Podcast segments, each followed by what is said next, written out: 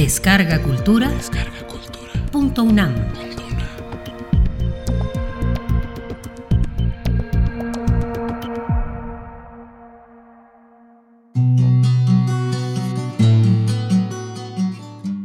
Pudor. Santiago Roncayolo.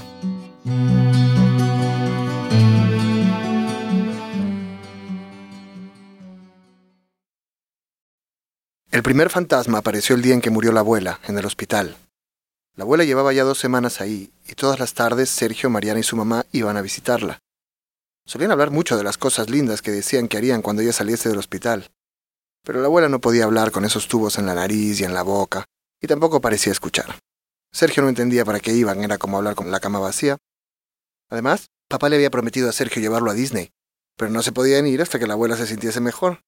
Cada tarde, nada más llegar, Sergio le preguntaba a la abuela por qué no se ponía bien para ir a Disney, y le rogaba que sanase rápido, porfa, porfa. Entonces mamá reía tan fuerte que parecía que iba a quebrar las ventanas, y le repetía a la abuela lo bien que se veía. Luego a solas regañaba a Sergio. Estaba claro que mamá no quería ir a Disney. Y tampoco Mariana, que cada vez que iba al hospital se quedaba en silencio con cara de mal humor y con los brazos cruzados. Aunque pensándolo bien, Mariana siempre estaba así. El último día, un doctor les dijo que no podrían ver a la paciente. Luego se llevó a mamá a un lado y dijo más cosas que Sergio no pudo oír. Mamá volvió minutos después. Se notaba preocupada.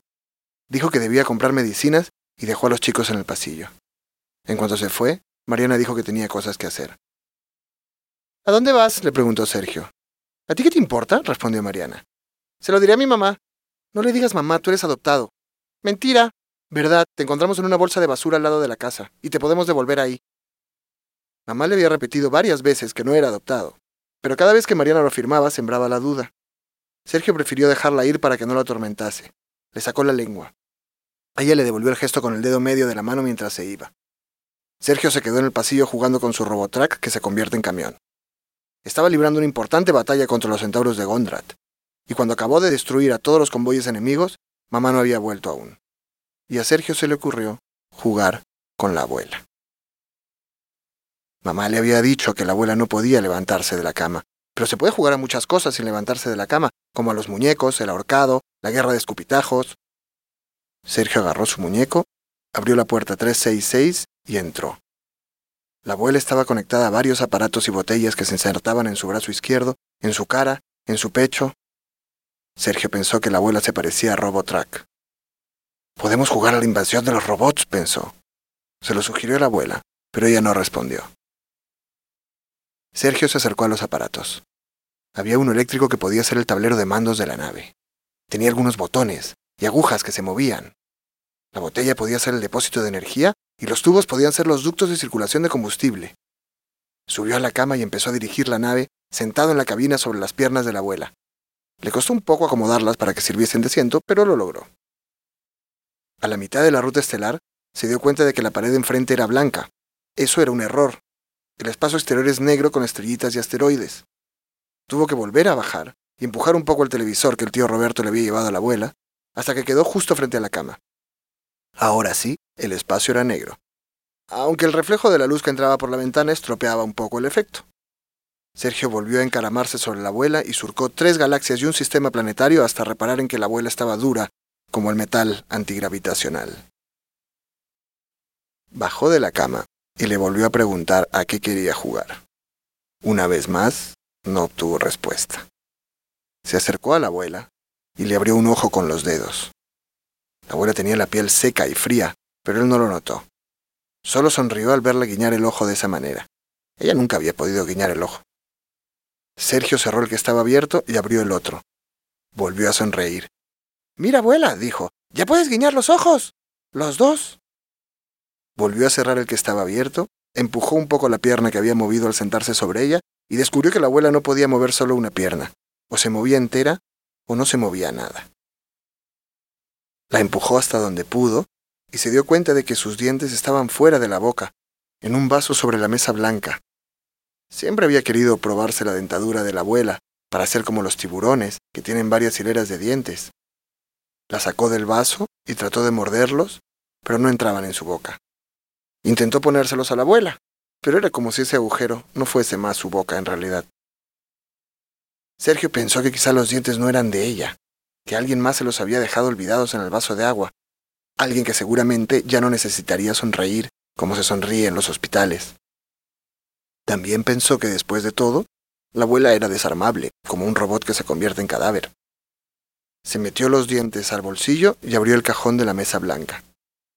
Había un poco de maquillaje que mamá había insistido en llevarle a la abuela, un espejo de mano, un frasco de alcohol y algunas medicinas.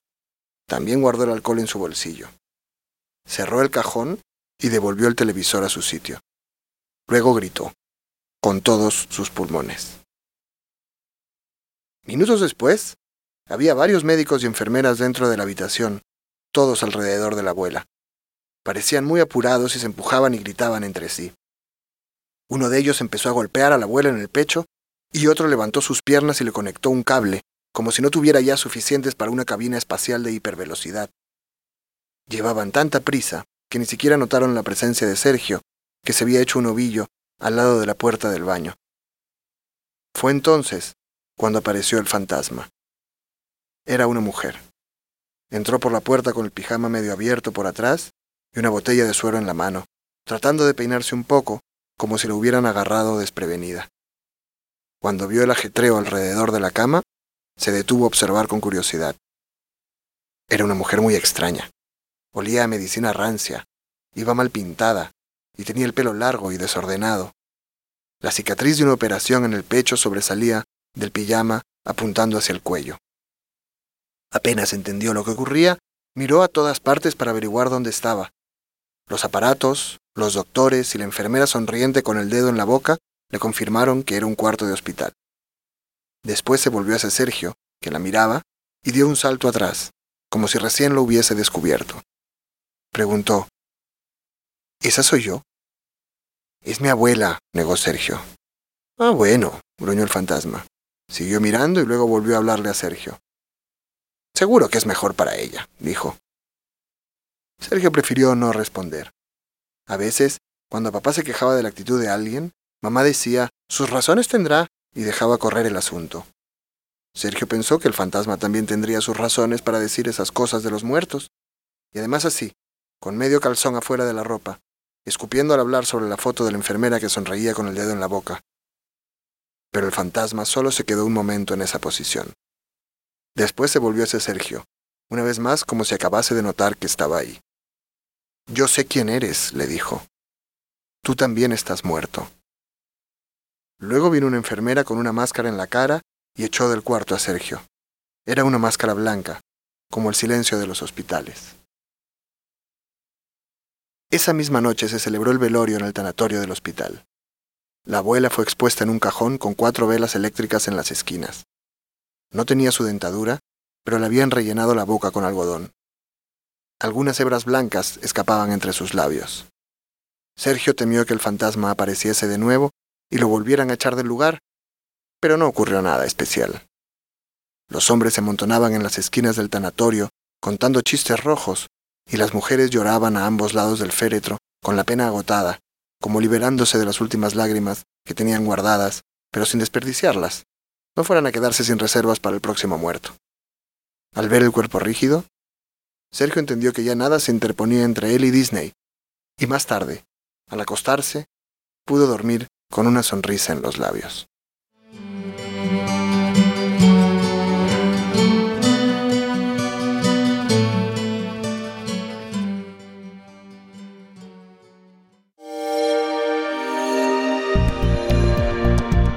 Descarga Cultura. Descarga Cultura. Punto UNAM.